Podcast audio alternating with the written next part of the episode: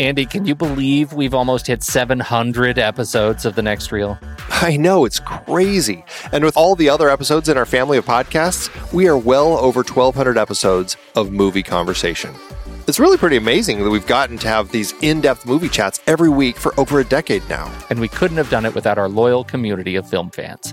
Their support over the years has meant so much. For sure. That reminds me, we should give the merch store a shout out. Buying shirts from thenextreel.com slash merch is a great way listeners can continue to support the show. Plus, they get to sport our great designs. Absolutely. I think sometimes folks forget we have a variety of shirts, mugs, phone cases, and more available. In fact, a great place to start is with a shirt sporting the Next Reels logo. We also have that classic Fast Times Spicoli Surf School tee or the weirdly popular Rusty's European Tour shirt. The one from National Lampoon's European Vacation. Why is that so popular? Search me, but we have sold a ridiculous number of those. I guess there are a lot of Rusties taking trips to Europe? We're always adding new designs based on movies we've covered, like our brand new design for a streetcar named Desire, featuring a streetcar named Desire. So if you want to rep your love of TNR and films, head to thenextreel.com slash merch. Every purchase helps us continue to have these weekly in-depth conversations. So visit thenextreel.com slash merch today. And as always, thanks for listening and being a part of the Next Reel community. We've got lots more great movie chats coming your way. It is hard to believe that we have been having in depth weekly conversations about movies since 2011. So many great conversations over the years about so many great movies. And some stinkers. Well, true. But you know, producing this show week after week requires a ton of work behind the scenes. If you'd like to help support our efforts, one easy way is by using our originals page when shopping for books and movies that we've covered. Just visit thenextreel.com slash originals. Your purchases made through our links give us a small commission at no extra cost to you and allow us to keep having these great discussions. In season three, we covered even more great adaptations like The Night of the Hunter and It Happened One Night, both part of our Couples on the Run series. We talked about No Country for Old Men. The Coen brothers so rarely adapt someone else's work. We had some fun rom com adaptations like About a Boy, based on the Nick Hornby novel, and Nick and Nora's Infinite Playlist, adapted from Rachel Cohn and David Levithan's book. In our terribly and naively named foreign language series, we discussed the brilliant City of God and the Diving Bell and the Butterfly, which I won't ever be able to watch again, ever. But could you read the original memoir? I don't know, maybe? We had our Richard Dysart series with adaptations like The Day of the Locust and Being There. Plus, we had that fantastic interview with the man himself. the one where we had him sit on the floor. Because this chair was so squeaky. Good times. We did our first Tom Hanks series with Forrest Gump, adapted from Winston Groom's novel, plus Apollo 13, based on Lost Moon by Jim Lovell. And we did another year series looking at films from 1981, including Das Boot, Gallipoli, and Thief all based on books. Listeners can dive deeper into all of these original stories and more at thenextreel.com slash originals. Every book, play, movie, video game, video game. you bet. We have talked about some video game adaptations as well. It doesn't matter the source, just follow the link. Every purchase supports the podcast. Check out the full list at thenextreel.com slash originals and get reading, watching, performing, or playing today.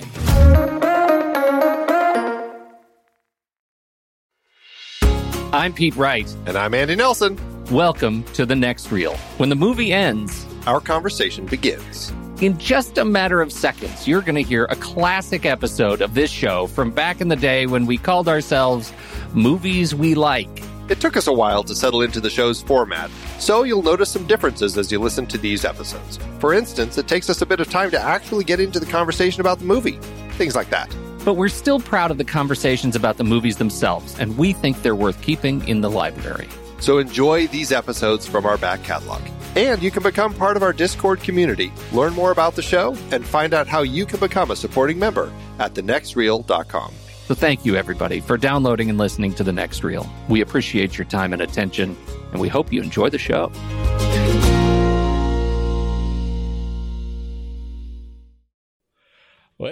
That's a big, fat, dopey McGillicuddy on me. McGillicuddy? Hmm. What good. is a McGillicuddy? It's a good Irish band. is that what it is? I'm sorry, what? Is that a Mac or a Muck? Are we? Are we starting? I thought we did. I never know. Oh, my podcast with Andre. you know what I'm doing right now? Tell me. I'm eating dinner. Are you eating dinner? Clink. Uh, do you have a, uh sort of omniscient, uh, lurking waiter always around you at all? There you go.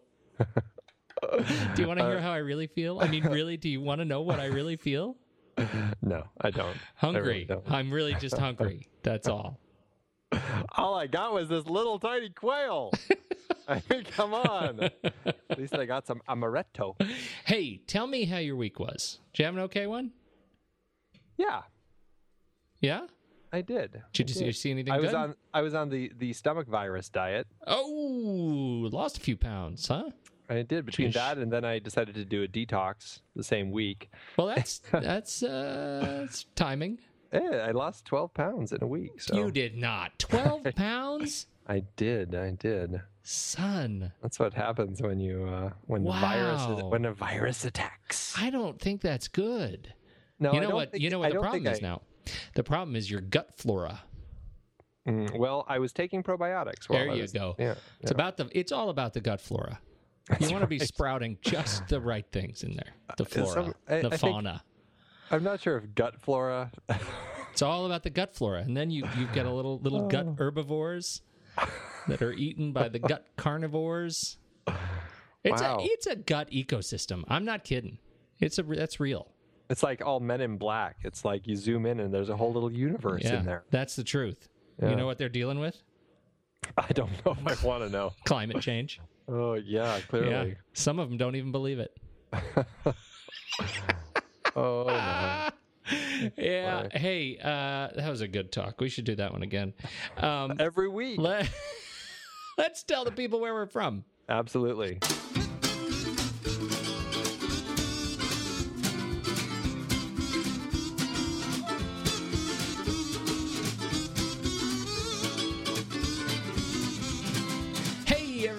Next reel. Uh, you know what? I'm glad you came by. I'm Pete Wright. That's Andy Nelson. Howdy doody. And we spoil movies. Uh, and uh, we're going to do it again tonight. Because Uh, we just can't stop we ourselves. can't- we just can't get enough. Uh, so uh, here's the thing you can go to the website at thenextreel.com. You can uh, catch up with all of the past shows that we have ever done. You can subscribe to the show in iTunes. You know, just search for the next reel, it'll pop right up. And while you're there, leave us a comment. And, uh, you know, five stars or so if you've got them laying around. We deeply appreciate that. It's kind of like sending us flowers. It's it is just like that, much less expensive, and we don't have to deal with our allergies. and totally yeah, it's good for the environment and our gut flora. That's right. hey, uh, and you know, uh, then you can join us with a, in our conversation that uh, goes on uh, online on the website. Leave us comments uh, and uh, uh, you know share your favorites on. Uh, oh gosh, we're everywhere, right? Facebook, Pinterest, Twitter. Holy smokes! Instagram, Google Plus, Oh, bring it home. all over the place. Hey, you know how are we doing on the Ben Lot score? Well, I, you know, I, I think we got hosed this week, both you I- and I- me together.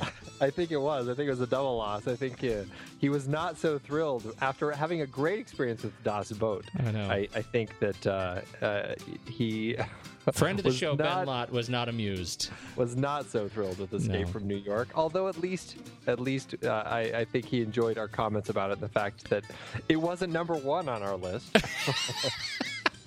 that we mostly agreed. It's a terrible movie. I think the problem is he got sounds like less joy out of it than we did. yeah, this is one of those movies. I think it uh, it it it hits you depending on when you saw it in your life, and That's if you saw truth. it at the right age where you could enjoy something like that. And even though now I, it looks like junk, Oh, it's uh, a terrible film. it really is. terrible film. It really is. All right, let's uh, you know let's move on to the the big news of the week. How did we do in the outsmarted Instagram Pony Prize Steve Smart versus the People Instagram Guess the Movie Challenge? It was a it was a rough and tumble week. It really was. Do there tell. were uh, There were a lot of guesses all over the place. This was uh, clearly a movie that nobody could quite identify, but they all tried, which is great. There was all sorts of guesses, and it was a lot of fun seeing the different guesses and the different paths people went down. And somebody would say, like Zoe Saldana came up, and all of a sudden people seemed to latch onto that and started naming all of any Zoe Saldana movie they could think of that it might be. so it was it was quite fun, fun to see. Um, but yeah, it took all week. It took until uh, uh, today, day seven, to uh, to figure it out. And the movie was Gridlock'd, which is a great uh, late '90s movie uh, that Vondie Curtis Hall directed with uh, none other than Tim Roth and uh, Tupac. You know, I uh, I did not get I did not get it, uh, and it's because I've never seen it. I well, I'm not saying that. I did not get it, and I also have never seen it. There you go.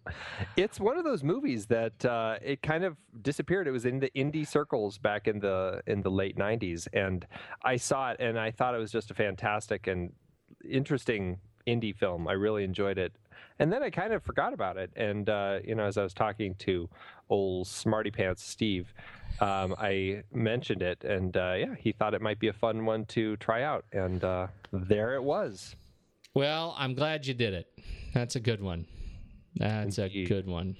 I, uh, you know, and so who? Wait, who did, did you say who won already? Oh, Cameron L. Ryan. Okay, so uh, you know, I'm working what I'm working on.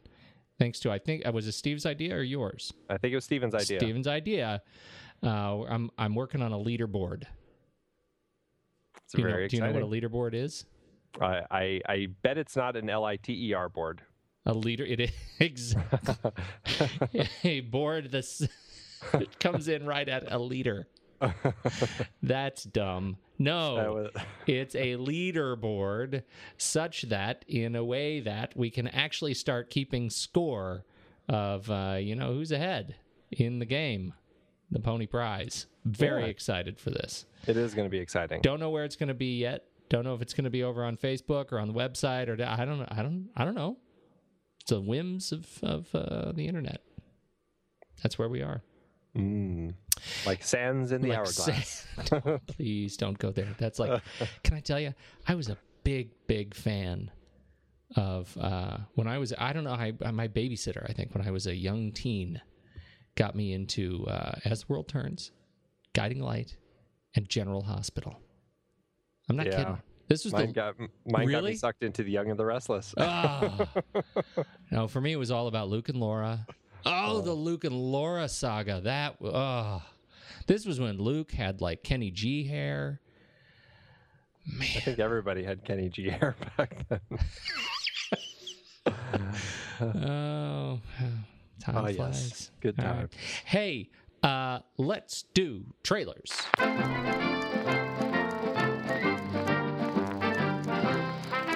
I want to go first, can I? You can go first. I will let you. I'm gonna I t- I'm gonna- you. I'm gonna say a name- you with firstness. You stop lisping. I am going to name an actor. I want you to tell me the first movie you think of that he was in. Brendan Gleeson, go. Uh, Harry Potter, and the fourth one. That was not the best of the books. it was. Not, J.K. You know, Rowling just runs out of steam, can't name it. Harry Potter and the fourth one. Harry Potter looks under some stones. hey, no, yes, he was. He was Mad Eye Moody. Give me another one. Come on. That was low hanging fruit. Uh, he was in uh, uh, uh, uh, uh, I uh, in Bruges. Yes, that one was a big favorite of mine. Uh, he was in uh, Wow, 87 Other Things. Yeah, there's a really great one that I'm completely forgetting. The He was in, Smurfs, uh, too. I think the first thing I saw him in was Braveheart, but um, and the Smurfs, too. of course, yeah, I was gonna say that. like the Smurfs too. He was in uh, uh, the. Uh, it was uh, let's see. He was in. Oh, he's been in a bunch of stuff. Well, he was in Troy, Gangs of New York. uh, was another one. He was in. Uh, uh, what was the one that I'm I'm thinking of one too. Maybe it was the was company the- you keep. Was it the, the General? Albert Nobbs. You were a big fan of Albert Nobbs, right? I didn't see Albert Albert Nobbs. You did too. Nope, Liar. I didn't. You didn't see Albert Nobbs with the you know the Glenn Close dressed as a man. Nope. I saw the trailer. Does that count? Did you see it enough times to count as a movie? Mm, maybe half. Movie I'm talking about tonight is Cavalry. I am looking forward to this film. This one has uh, uh, Brendan I Gleeson. I think is it cavalry or Calvary? Ca- oh God, this is like nuclear, nuclear, nuclear. I Well, they're can't say that wrong. Calvary. It is Calvary. God, I'm a dope. That'll get me in trouble. I'm getting email on that. Calvary. Thank you, because it's not cavalry. It's not They wartime. Very different things. oh, tongue. So anyhow, uh, Brendan Gleeson plays a priest in uh, I'm saying uh, Ireland. Probably. I'm saying Ireland, and uh, it- it's a who done it. Somebody comes to confessional and says that uh, he says I'm going to kill you, Father, and then the rest of the movie is uh, it's about Brendan Gleeson trying to figure out who's going to kill him before he's killed. Dun dun dun. I think it looks great. I'm very excited about this film, and uh, uh, I it it just uh, I think it looks really uh, fun. Aidan Gillen is in it. Aidan Gillen is an, an actor who is uh, most recently, for the last at least four years, known uh, in um, you know Game of Thrones as Littlefinger. Petyr Baelish. So, uh, anyway, he's been in a lot of stuff. Very much looking forward to seeing these guys on screen. I'm very excited for this this film, and it hits uh, it hits uh, August first. It looks like USA. And Chris O'Dowd is in it. Yes, Chris O'Dowd is in it. So I, I quite enjoy. He's quite a funny fella. He's very funny. And a really old M. Emmett Walsh. Yes, that is true too. I should have said that. He is quite aged. these Aged. days. Yeah. Mm-hmm. Cool. All right. I didn't, you know, I didn't actually say uh, this is uh, written and directed by John Michael McDonagh. And, uh, you know, I have not seen, uh, uh, I think, anything else that John Michael McDonagh has done. Um, Well, I know he worked on uh, The Guard with Brendan Gleeson, Yeah. and uh, it was supposed to be quite good, although I never got around to seeing it. what about uh, that Ned Kelly? Did you see the Ned Kelly? I did not see Ned Kelly. I didn't see that either. That was a Heath Ledger, Orlando Bloom, Geoffrey Rush. I mean, hell of a cast, Mm-hmm. is all I'm saying. I hear you. Yeah. All right, what's yours? Mine is The Homesman. Tommy Lee Jones' new film. This is, uh, you know, he's directed a few films, and uh, The Three Burials of Melquiades Estrada is one of my faves. I just love the film. I think it's just a really, really amazing story.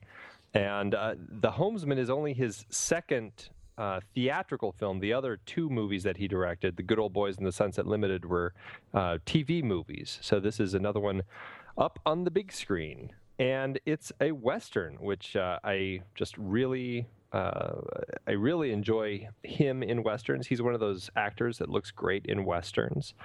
And uh, this one is uh, with Hilary Swank, who is a a pioneer woman who saves him and then um, she's going to escort three insane women from one state to another. And uh, as part of his uh, deal of saving him, he says he'll do anything. And so she asks him to help her escort these women. And uh, it looks like a really interesting western, a very kind of haunting look to it. With you know, traveling with insane women, you've got people in the plains that you don't want to deal with, whether they're crazies who want to kill you or uh, the Native Americans or just other people who just don't want you around because you are carrying crazy people. It looks like a really interesting film, and there's something about Tommy Lee Jones as an actor and Tommy Lee Jones as a director that I really enjoy. And so, yeah, this is, I am just really looking forward to this one. I, you know, I was already looking forward to it, and then because the trailer, you know, e- we don't see sort of the breadth of the cast. Um, but Oh, yeah. wow! Uh, from uh, let's see, Miranda Otto, uh, John Lithgow, James Spader. Uh, I'll bet he plays somebody weird and kind of mean, With the name Aloysius. right? Uh, William Fichtner. Oh, William Fichtner. Oh, yes. Jesse Plemons, Breaking Bad, uh, uh, Evan Jones, Hailee Steinfeld. Hailee Steinfeld, speaking of Westerns, man, did she just steal it in True Grit. Oh, yeah. Uh, and uh, Meryl Streep. Uh, right. Is in this film. I, it just looks like uh, a great cast, a, a surprisingly great cast for a really modest trailer. Um, and, it and looks creepy, creepy Tim Blake Nelson. as as the freighter. As the guy who uh, seems to want to kill him. So well, he it, is uh, he is a creepy guy. he is. He definitely is. Wow. Yeah, it looks good. And then uh, also Grace Gummer is in it. Who, uh, gosh, what was she just in? She was in uh, Frances Ha, Margin Call, Larry Crowne. She's another one of those people who kind of keeps popping up. Yeah, truly, truly. This So looks like uh, this looks like uh, uh, it's going to be a great film. I Yeah. think I my think money's on great. I think it looks fantastic. I cannot wait to see it. And uh, when is it opening? I don't know if it. It says uh, May in the trailer, but it does have got- French. It does have French credits on the trailer, so that might be opening May in France. In France, right now, it looks like uh, it's going to be opening. Uh, it'll be playing at the Telluride Film Festival later this summer, and then it looks like October is when it's going to be released. All right, I can wait. Well, I'll have I'm gonna hold but on. I, I'm gonna because I definitely want to see it. Yep, looks great. All right, shall we? Uh, shall we dine?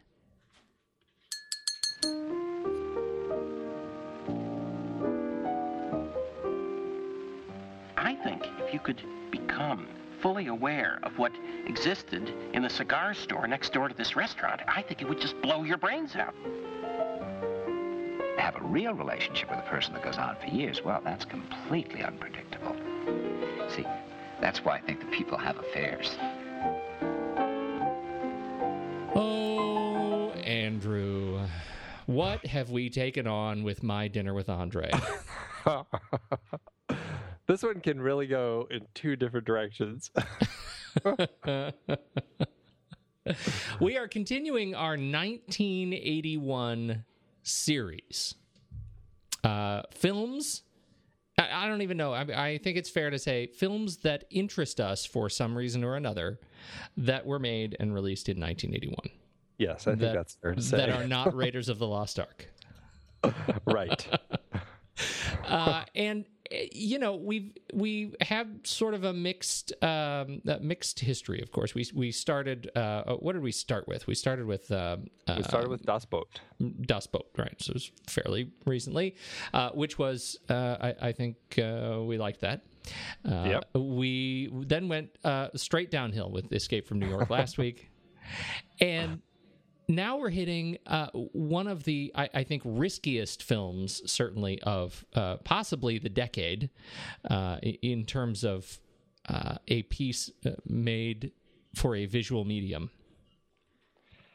Yes. And uh, that is my dinner with Andre Louis Malle. My dinner with Andre, written and, and uh, written by Wallace Shawn and Andre Gregory, uh, directed by Louis Malle. How did it? Uh, how did it hold up for you? You know, Let me. well, let me. I want to ask a different question. I haven't asked this question in about a hundred episodes. Andy, why is my dinner with Andre an important film? well, that, that's that might be a, I guess, an easier one to start with. I don't know what's easier really with this film. Uh, this is a film that's, uh, I think, important because of uh, the nature of the film itself, and uh, I think it's just a film that, you know, I don't know, it introduced people to a maybe a different type of storytelling in which I mean it really feels almost like a just a, a two person play of two people just talking to each other about all sorts of things that kind of becomes it unfolds and becomes you know a an, a conversation about in a way kind of life the universe and everything and I, I think uh, I think Roger Ebert um, you know he summed it up pretty well um, he wrote about this in in one of his uh, great movies review. He said, "Someone asked me the other day if I could name a movie that was entirely devoid of cliches. I thought for a moment, then answered, "My Dinner with Andre."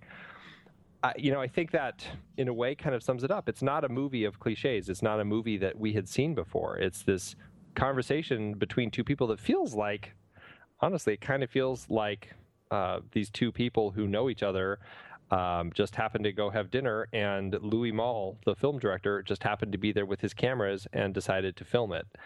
And it's a very interesting type of filmmaking that really has uh, kind of hit people in a different way, uh, depending on on how you see it and what you think of it. And it's a film that you can look at and um, if you're really into it and you're really interested in listening to this conversation, it becomes something that um, is uh, kind of a, a, very interesting philosophical study of of uh, you know what it means to uh, to live and what it means to uh, to just be.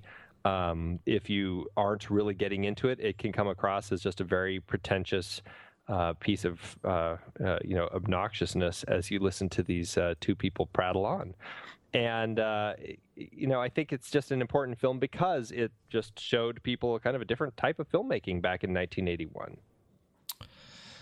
Uh, have you ever directed anything quite like this? Nope. Fair to say, I have not. Hmm. I, you know, I didn't like it uh, when I first saw it, mm-hmm. uh, and it would have been. I did not see it when it came out in 1981, and um, you know it, it's a fascinating kind of release, and and I I think it's fair to say, I mean, a film stayed in theaters longer then, but this film stayed in the theaters for a year, uh, thanks you know according to Shawn and Gregory, thanks very much to the.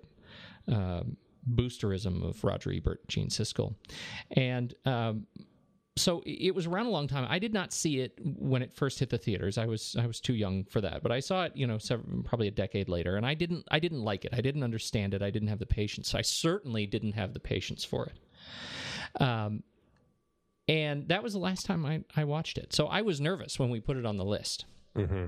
I felt sort of like we had to put it on the list, but I couldn't really articulate why.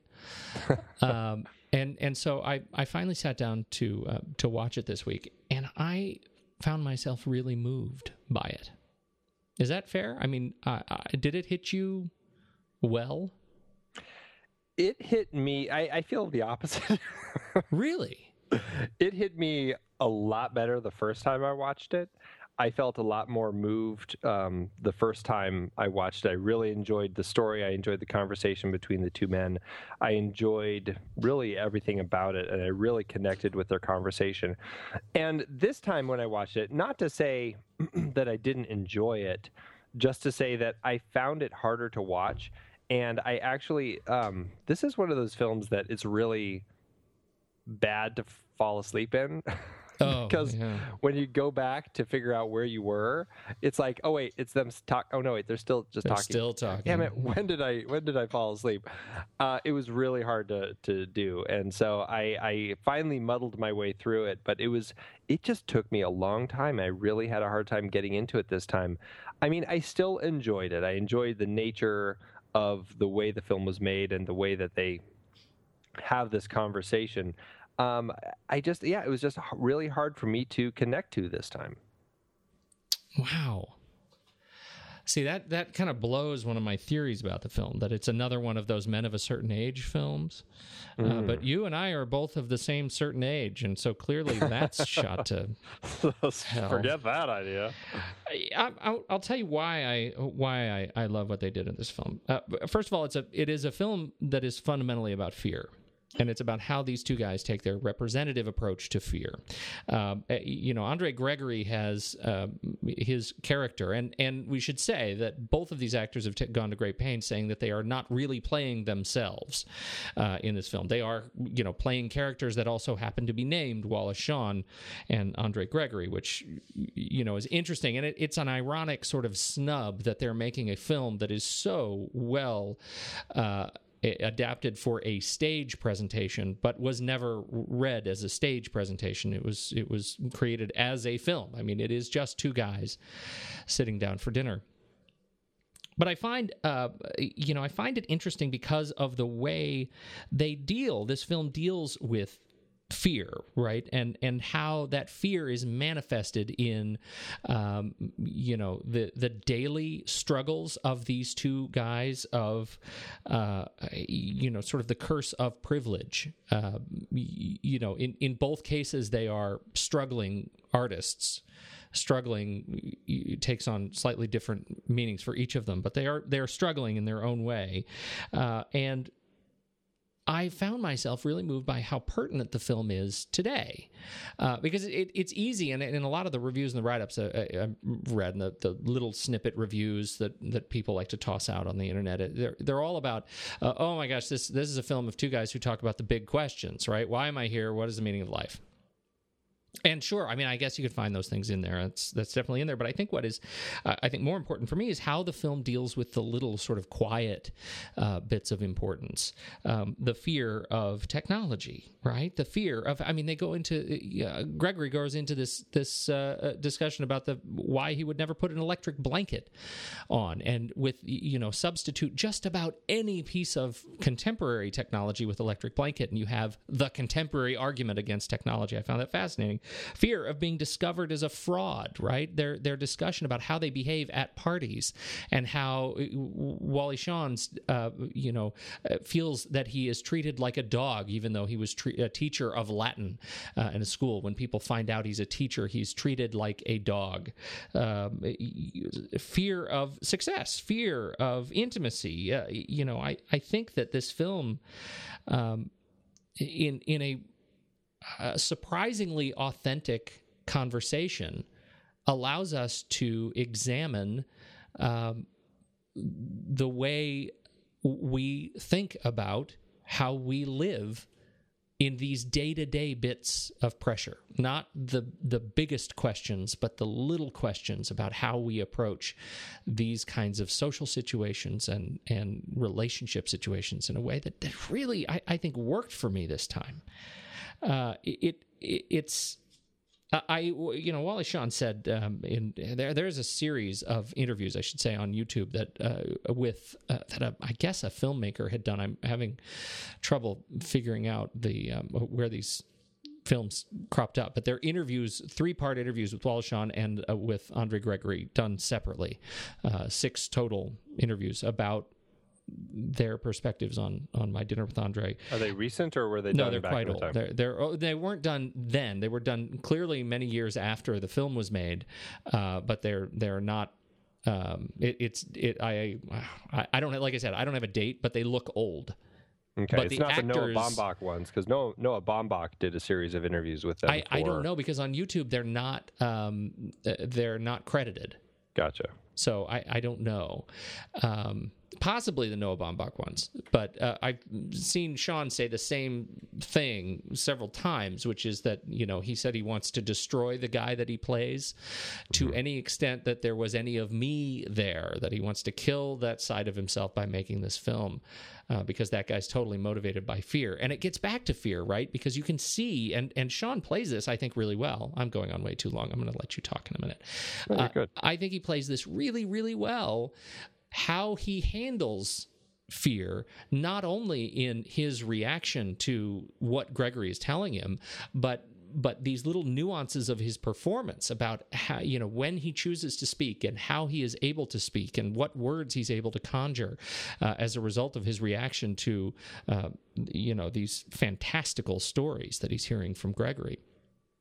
Uh, and and Gregory, to the same extent, was in a period of of great sort of he, he was a very low point in his life and he gave in to that fear and ended up eh, eh, you know in these ceremonial sort of ritual burials you know having himself buried and having dirt shoveled on him i mean these stories about how he how he conquered his fear uh, and and so the film is really about how these two guys their approach to living with these daily stresses and and uh, I I found it really quite touching. Yeah, it, it is. I mean, I, I definitely agree with you, and I, I think the the nature of that uh, of those elements in the story are very fascinating, and I actually really do like the way that they play with that and how at the beginning uh, Wallace is very kind of closed off and almost unwilling to talk about stuff. You know, as he said, he's kind of just not the conversationalist, and Andre clearly is the conversationalist. Um, he's like uh, medicated. Uh, but uh, yeah, exactly. But but and even Andre points out like there's that one point where he talks about how he went to talk to one of his friends and they talked from midnight to eleven the next day, and Wally Wally was like, geez, what did you guys talk about? Or what did he say? He's like, he didn't say anything. I talked the whole time.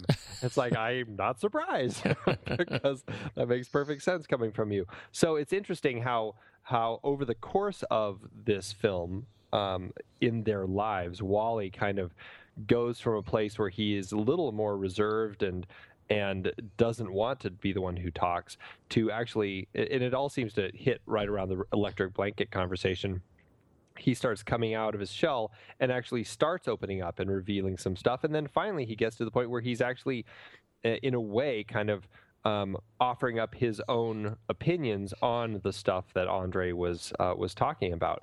And Andre finally gets to a place where he's actually able to start listening. And it's it's kind of an interesting move over the course of the film with these two people and how they kind of how uh, they how that element gets shaped over the course of the story and these characters in a way you kind of see that growth and i like the nature of how they uh, how it is looking at fear.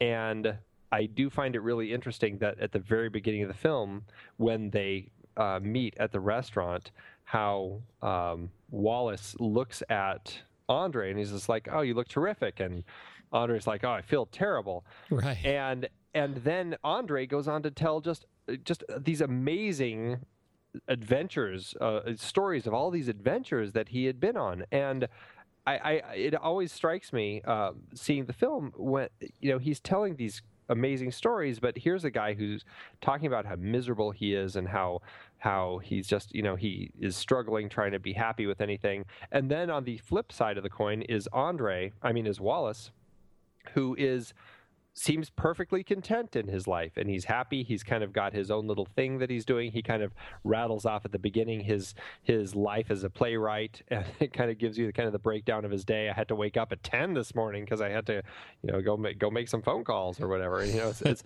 so he kind of gives he gives his breakdown of his life and even at the electric blanket part of this of the film when when Andre is really kind of saying how bad they are and how it's it's really kind of a, a tranquilizer and it's just you know taking you out of living life and Wally argues for it and why it's important and why it's a comfort and and you get these two kind of bourgeois people talking about um, the nature of their lives and Wally views his life as comfortable and Andre views his life as miserable um, and but uh, Andre is the one who has all these fantastic adventures, and Wallace is the one who's not really doing any adventures. So it's such an interesting perspective on their two lives, and how, in a way, it is about you know the fear in life, and and like you were saying, but it's it's how you take things out of your life and, and your perspective on what you're living that ends up creating those fears that that you're dealing with. And Wally starts kind of hitting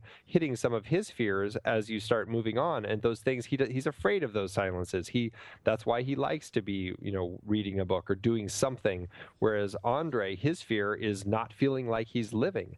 And so it is a very interesting um, look at fear and the way people live and how people who i mean if, if they swapped lives they would be miserable. But um, uh, but you know then again andre says he's miserable miserable right now even though he's been doing all this amazing exploration. And i couldn't help but thinking how interesting it was that we uh, started talking about this particular film just a few films after the matrix because it felt very Matrix like eh, how these were two people where Andre was somebody who was really convinced that there was this Matrix and he's trying to break out of it because he feels that something's wrong in his life and he's trying to find the truth, you know, and he's exactly. trying to get get into it and what it, what really is going on. And then there's Wally who's really just that guy who's content to be living it and doesn't want to, you know, rock the boat.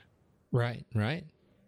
I, you know, I think you're exactly right, and I think that's what makes this this film sort of interesting. Now, I, you know, where where it takes its its risk is that it's telling its story by telling us its story, yeah. right? And and so it this film is uh, the cardinal sin of cinema, right? right. It's just it's just it's just a hundred and what eleven minutes of the cardinal sin of cinema. all Uh, exposition with no. Uh, it's like it, you know the rule is always show don't tell, and this is Yeah. all telling. Is that why the film works? Because it is so grandiose in the way that it breaks this rule. You know that's uh, that's an interesting perspective, and I think it may be right um, because really, when you look at a film like this, it shouldn't work. It should not work. That's right. We should not be having even a hint of of this conversation. I, I think what happens is this is a, a film about this conversation uh, over dinner between uh, Wally and Andre that it actually is a really engrossing conversation to just be a part of and to listen to and to think about and uh, it, it's it's I, I yeah I think that's why um, it's noted as a as a kind of a, an interesting film and a, a film to remember in the annals of cinema because it is a film that by all rights shouldn't work but does. Um, and, yet, uh, so I, you know, and I, I guess I asked that as kind of a leading question because to me, uh, and and this may be why I, I didn't like the film before. I certainly didn't appreciate. Um, you know what was going on on the screen. Uh, I think there are some really interesting things going on on, in the frame that keep the film sort of visually interesting Yeah. right? Um, you know, first of all, just in the way that these characters are sitting in the restaurant, uh, you know, they're they're sitting in such a way, and, and there's this sort of pedantic, or, or I, I would say, sort of pedestrian kind of uh, visual pattern of the, you know, of the medium shot, two shot, reaction shot, right? It it just it, it's a little bit mechanical at first, and then you realize there's there's some sort of uh, music to it. You know, I mean, you kind of get into the rhythm of it, and once you get into the rhythm of it, once you you're able to see just how these two shots are articulated, just the way that when Wallace is speaking in a two shot, you can always see Andre's face in the mirror behind him, and it's it's close enough and clear enough that you actually get his reaction. It's almost more intimate because his face is so much closer to Wallace's in the frame uh, than even when they're in uh, a, a two shot from Wallace's perspective. Uh, and then uh, the way the waiter interrupts at just the right moments, and at the very climax of the film, when you have to assume that after two hours, all the pe- the patrons have all left, which they admit to later. Uh, you know, at, at the very moment of sort of Wallace's um, uh, kind of perceived awakening or his greatest point of frustration uh, there's a siren. The only other kind of ambient sound is a siren outside the restaurant. No more clinking of dishes. I found myself really moved by those little moments uh, on screen. Cinematography was done by Jeri Sopanen. Uh, and i don't know uh, I, I had, never heard of Jeri Sopanen. I Uh, hadn't either. but I, I found it uh, I found it to be uh, much more of a dance than I had expected it to be. Just the, The- the visuals of it. It is, and, and that's something that I found really fascinating watching this time. Was when did Louis Malle decide to uh, cut into a closer shot? When did he want to do a two shot? When did he feel uh, he really wanted to just single one face out? When did he want to kind of widen it up and kind of uh, show us a little bit more of the world? And uh, it was it was a very interesting dance, and I, I think uh, in particular, it always strikes me, and for some reason I don't know why, but it always strikes me at the moment when Andre is telling the story about his burial and that whole kind of Halloween in Montauk story um, about how he was buried and resurrected and all that, um, and how the camera it, at that point comes into just really uh, a close up of his face, and it holds on his face for pretty much that whole conversation, as I recall. Um, and you don't see anything else in the room. You don't see. Sometimes it's framed where you can see behind him, where you see the waiter and the bartender and stuff like that. But in this particular case, it's framed in such a way where you only see the dark wall behind him, and it really fits so much for the tone of that particular story. And that's one moment in the film where I really just kind of everything for me focuses right into that moment. And I think the camera work works so brilliantly to help focus into that story. And it is a very interesting dance. And I, I, I do find that this is a film, like I said, I didn't click with it this time, but it is a film that I find really fascinating in its construction and it would be an interesting film to go back at and look at like go break it down shot by shot and really kind of analyze how did he decide when he was going to cut to the two shot and the one and the single and why and try to explore what it was that he was uh, thinking okay what are we doing by cutting to the single in this particular shot? We're focusing on this. Why when are we going to cut to the shot of Wallace with um, Andre's face in the mirror behind him and uh, when are we going to show the waiter? And it's it's just a really interesting study in cinematography and editing, and just really just filmmaking because it's all about where did he put the camera, which lens did he put on to film the actor, and that's something I found really fascinating this time watching it. And it's one of those things I would I would love uh, to hear uh, Louis Malle talk about that, which unfortunately we can't because he passed away. But I, I did find that just really fascinating this go around. I agree with you. I didn't think this was going to be a, a, a, cinematographer's film or an editor's film. But it, it, the the complexity of telling the story of letting these actors tell the story in a way that keeps us, us interested uh, for as long as they do, I think is uh, it's particularly artful. Yeah. Um, the you know I, I think it goes uh, some of this goes back to the construction of the the screenplay and and um, the fact that even though this is one long conversation, it, it really is uh, I think a a film of I say this with sort of air quotes scenes right you can sort of right. imagine uh, watching this as a serial um, like if if this if my dinner with Andre were made today, it would be funded by YouTube, and we would get it in like you know twelve minute, right, twelve minute shorts, and uh, uh, with the cliffhanger at the end of each one, uh, right? I mean, what, can't you? What see is he that? about to say now? Yeah, right. Can't you see it? I mean, I, I really can, and I, I, I think that's a testament to um, how uh, you know how well the the screenplay is is built around these stories. Uh, that Andre Gregory is not just this sort of mindless uh, on on a mindless rant. Uh, right. That that he starts someplace and he ends someplace at the end of the film and uh, the journey that he takes us to get there is full of very exciting moments and scary moments and confusing moments. And we go on this overall arc and uh, Shawn's role to react to it is is um, is what gives us that sort of punctuation those breaks uh, that breathing room um, so we can let the moments sink in. Yep beautifully done. I, I really think it's beautifully done. Yeah, it really is, and it, it's a really interesting script, and it's an interesting way that this script came about.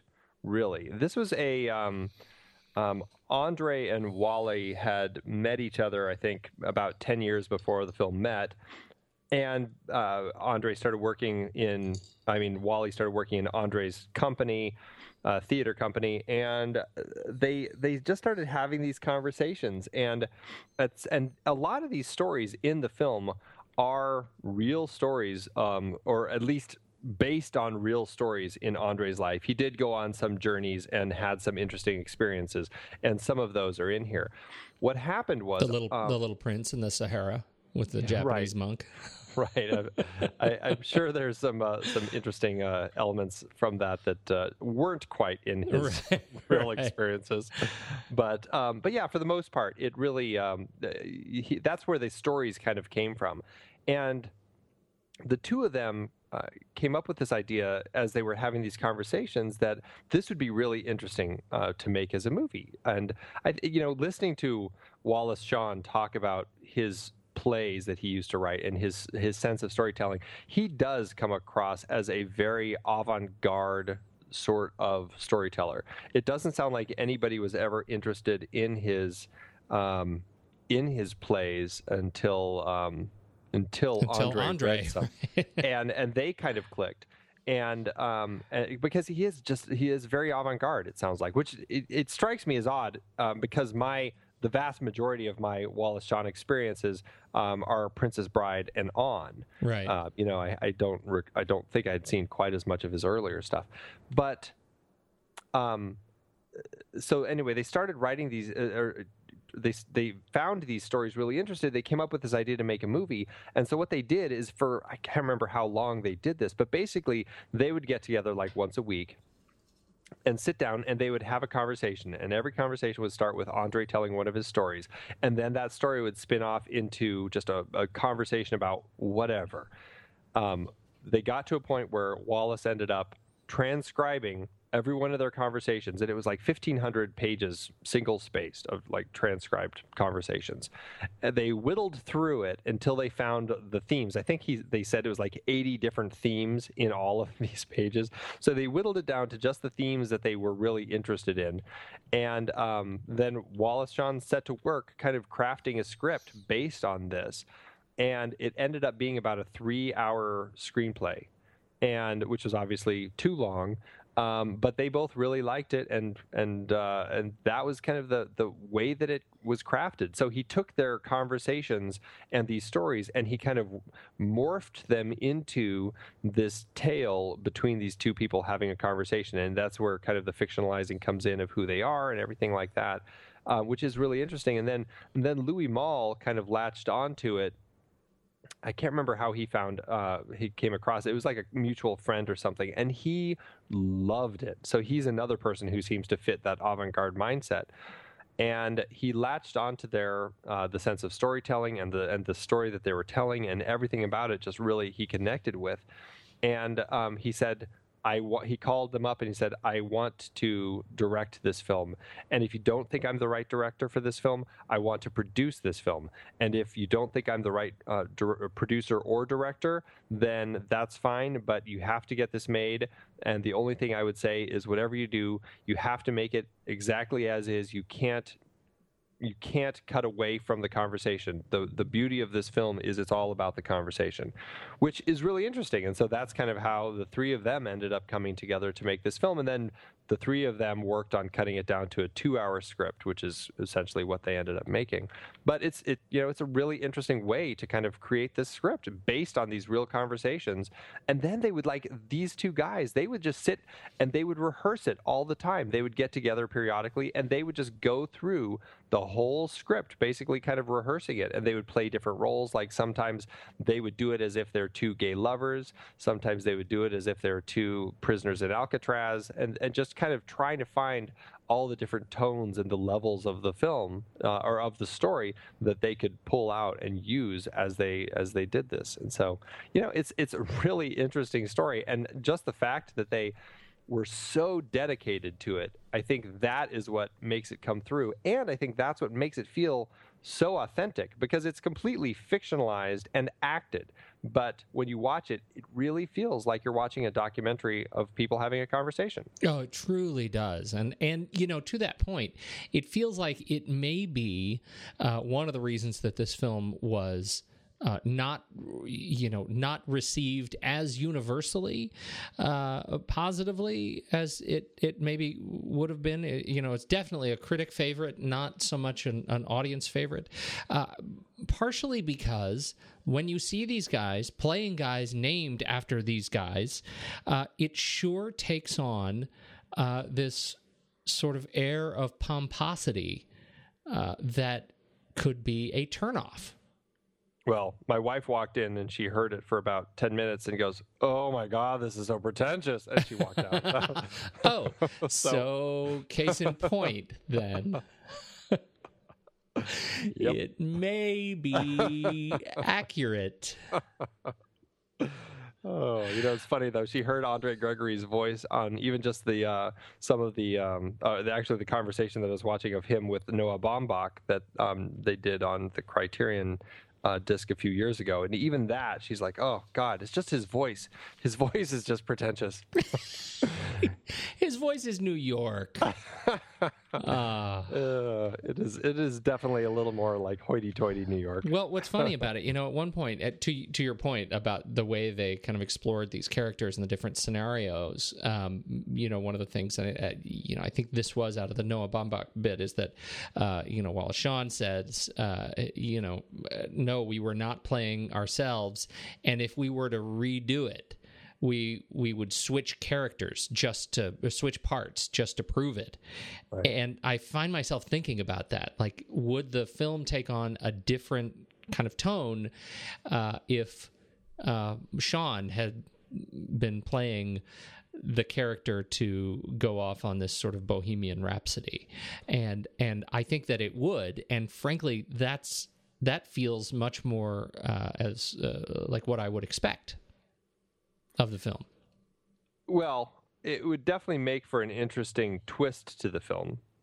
I, I have a hard time picturing it that way, but it, it would be interesting to see. You don't have a problem. You don't have a, a trouble uh, expecting Andre Gregory to be uh, the the sort of buttoned up guy living in fear, uh, totally unable to accept Wallace Shawn's bohemian exploits. Are you kidding me? That's like hand to glove. Uh, I don't know. I don't know. All right, fair enough. Uh, do you have anything? I mean, I feel like we could we could probably create a dinner with Andre scale conversation about dinner with Andre. Do you have anything else uh, uh, of the um, that you would like to discuss on your Um, list? Yeah, uh, just a few things. Um, I, I did think it was funny. Andre was talking about um, how he ended up. He said it was very weird playing somebody who's kind of himself, but it's not himself, and it was kind of hard figuring out who he was after a while. But he said he ended up coming with four different voices of himself that he would actually use over the course of this. And knowing this now, I, I think it'd be interesting to try to try to find the different characters uh, watching it because he says there's Andre, the Peter Brook theater guru. There's the Andre, the off the wall spacey dilettante rich kid, which it sounds like a great title. there's the Andre, spiritual used car salesman. And then there's the Andre who's the real sincere Andre. And he said he's the one who pops up later in the movie. So I thought that was kind of interesting how he kind of created these different versions of I, himself. yeah, I really like that, and I the one I can totally resonate with is the the last one when you f- you can sort of feel Andre uh, kind of talking Shawn down. yeah. Uh, that's that feels probably the, you know to his point the most authentic. Well, and it's one of those no country for old men conversations where it kind of like all of a sudden it ends and I'm like, "Oh, I thought there was going to be a more definitive wrap up in the conversation." Um, uh, and so I actually went back and I watched the ending twice just to kind of hear their conversation. And it, it it's really I, I do really like how how he does kind of bring it to a close and and it, it's there's something haunting actually about it, and it does leave it hanging, but it in a way where it, it feels like he's kind of put it at a place where it leaves you thinking about who they are, these ghosts and everything, and and you know who are people and everything. And it's it was it's kind of an interesting an interesting end. Yes. Yeah, particularly because it feels like the the um like you've spent this, you know, 2 hours with these people. And you know, you've learned whatever lessons you've learned. But you know, when you look for this point of transformation, right? The big moment of transformation in in the film. Uh, it happens, or it feels to me like it starts to happen after the the bulk of the action of the film is over, after dinner uh, right? It's it happens in voiceover with Shawn in the car talking about going and sharing this experience with his girlfriend. Uh, I I find that particularly interesting. That it's sort of the hero moment, and it happens over the credits. Well, and I think what it does, at least for me, is when when you have him kind of giving you that final voiceover as he and, and also he's reflecting he's looking out of the taxi window looking at places uh, that are memories for him like that's where my father fit on fit me with my first suit you know and he's kind of hitting these memories as he kind of walks through the city which really I don't know it because he's so reflective right there. It, it you know once that hits, I found myself very reflective of the film at that point. Yes. Yeah, I agree. It sort of leads you out of the theater. Yeah, yeah, puts you in an interesting headspace. Yeah, sure does. yeah. What else you got? Um, it, it- it's funny. This film was actually filmed in, uh, I think it was West Virginia. I think in Richmond, and it was in an old hotel that had closed, and they were filming here um, because they could get this restaurant there, and they were filming here because it was. Um, uh, winter and the the restaurant had no heat, so it was closed. And so it was freezing while they were filming this movie, and it was so cold that all the the crew basically were all bundled up while they were filming, and the actors they had like long johns on and everything. And the the most ironic part of the whole thing is that. Um, Andre said that under the table he actually had an electric blanket on his lap. I would never be caught with an electric blanket. oh, it's just it's just too funny. That is funny. Yeah. And then um, the only other thing I wanted to talk about was I I, I thought we should just uh, uh, just mention a little more about uh, Louis Malle because I think he is a very interesting director. Um, I haven't seen a lot of his films, but he is a director that. Um, there's something about the films of his that I've seen. I think I've only seen this, Atlantic City, and um, or, or Damage. I think are the only films of his that I've seen. So I've missed You quite a you few. haven't seen Au revoir les enfants? I have not. Au revoir les enfants? You say that so beautifully. No, you know. Please, really. Uh, Oh, stop. he and and he did uh, he did Vanya on Forty Second Street. Right, right. Um, so I yeah uh, okay. So go ahead. No, I, I, think he's just an interesting director who uh, seems to tell films that are they feel um, told in a very straightforward way. Um, there's not a lot of flash, but I think he just he has a style that feels very just direct, and that's something I noticed in all of the films of his that I've watched. These three. And um, like in Damage, there's something about it in the directness in that film that just really struck me. Uh, and it, it really that that film had some moments that just kind of really uh, affected me. And I, I- I find that in his films. I think there's something um, interesting about the way that he puts his films together that I do like quite a bit. And it, it makes me interested in going and watching more of them. Yeah, I agree with you. I I uh, wow that damage. Whew, Juliette, Yeah. Juliette Binoche. Mm-hmm. Oh wow! I you know I agree with you, and it's one of the things I think that may be so. Uh, um, why my dinner with Andre is is such a good fit for Louis Malle because it seems like it pulls back all of the things that he strives to portray in film, the sort of his attention to the linearity of of the narrative, uh, and it it's just completely bare um, and and that that's what I that's a feeling I was getting when I, I saw it and hearing you talk about it is this this idea that um, you know this is is it may very well be kind of the piece that is the purest kind of cinema of Louis Malle, um, and and everything else has is is his attempt to strip down to something this kind of pure. Yeah. Again, Yeah. I haven't seen enough uh, of his films either, um, but um, so We'll be talking about yeah, another we, one soon will enough. be- we will. Yeah, that's the truth. Because it was a busy year for him. Right. Yeah. Wow. Uh, uh, okay. And then um, two quick things. One was I thought I, you know, considering our conversation last week about the interesting state of New York in 1981 uh, and how kind of dangerous it was. I thought it was just interesting. Like that was the first thing that struck me when we see Wallace Shawn at the beginning of the film get onto the subway, and it is just trash Wow. and there's graffiti everywhere. I'm like, oh yes, this was that New York. Yes. this was why I probably never would have gone, gotten to go to that city back in 1981. oh man, I had the exact same thought that this is this is pretty grim. And it's really struck me when they start talking about how the you know New York is a prison built by you know the By- uh, by the by the, inmates. by the people. And yeah by the inmates and how they're uh, they just don't know how to escape anymore. And coming off of Escape from New York you know that's something that uh, Stephen Smart had actually sent uh, sent a little clip of that. And I, I thought that was a very funny connection between these two films. Truly, that's funny.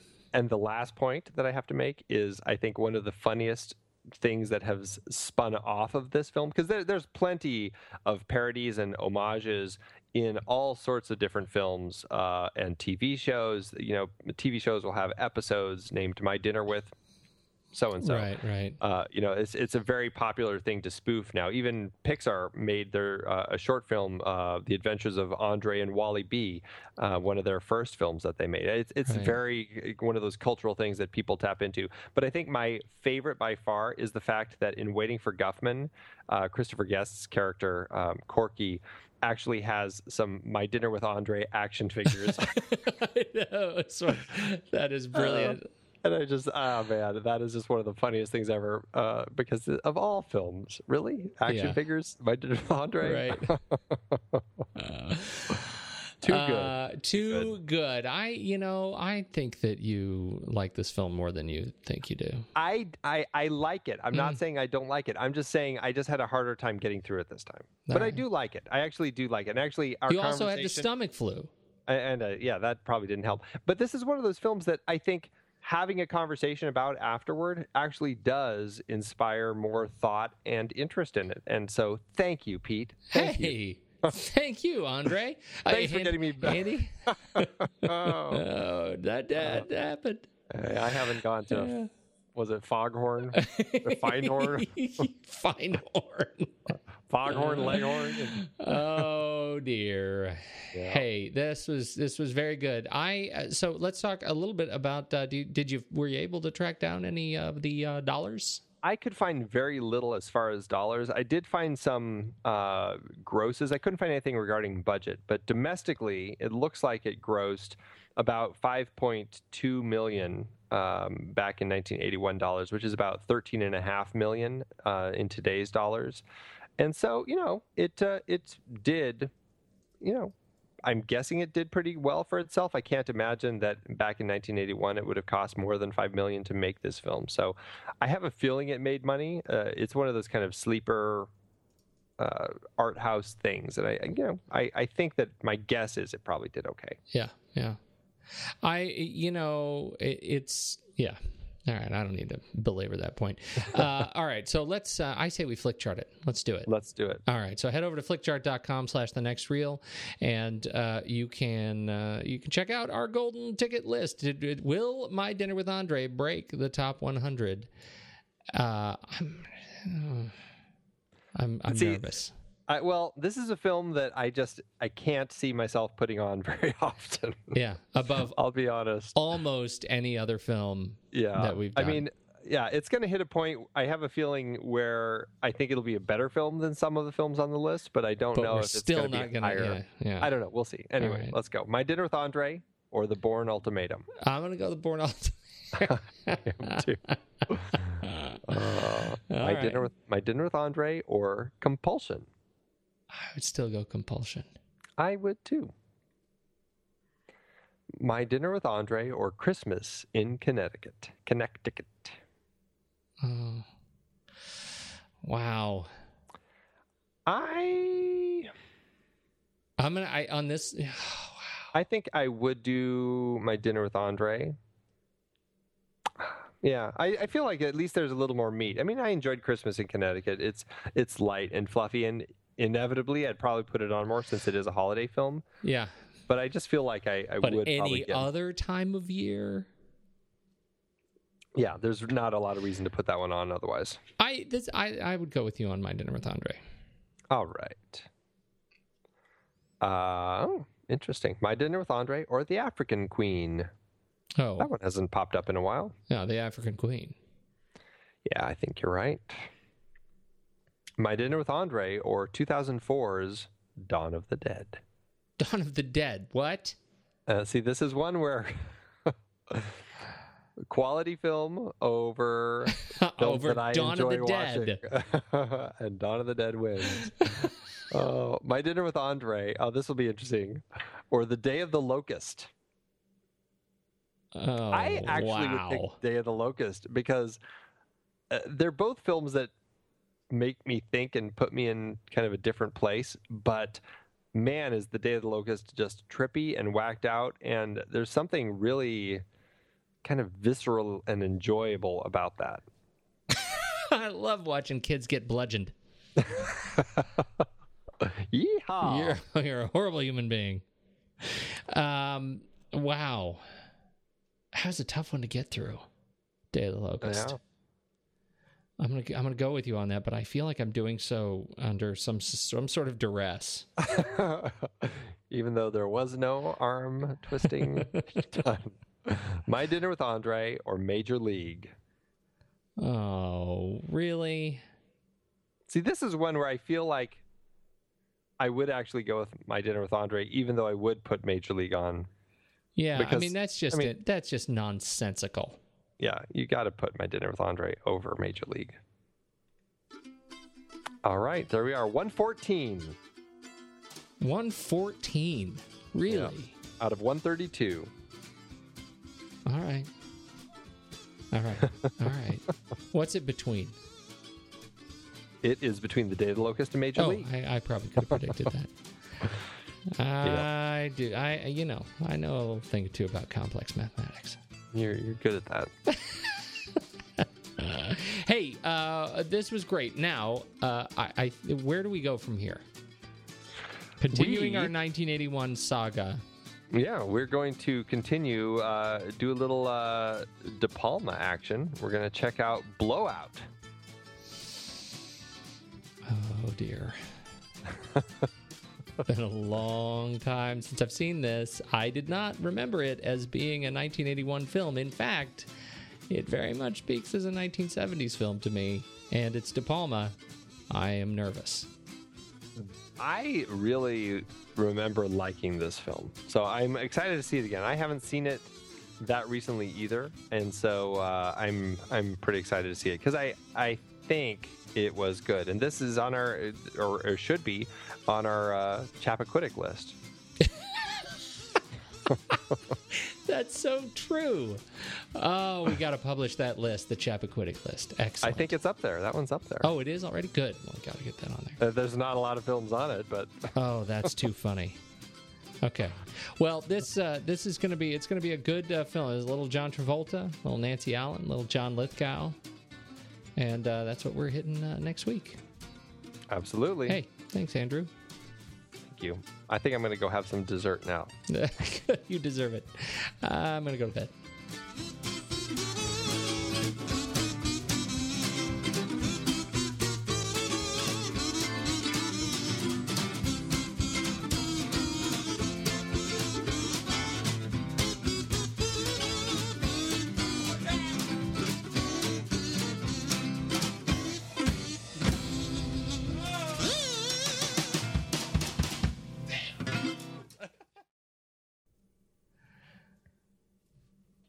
My dinner with Amazon.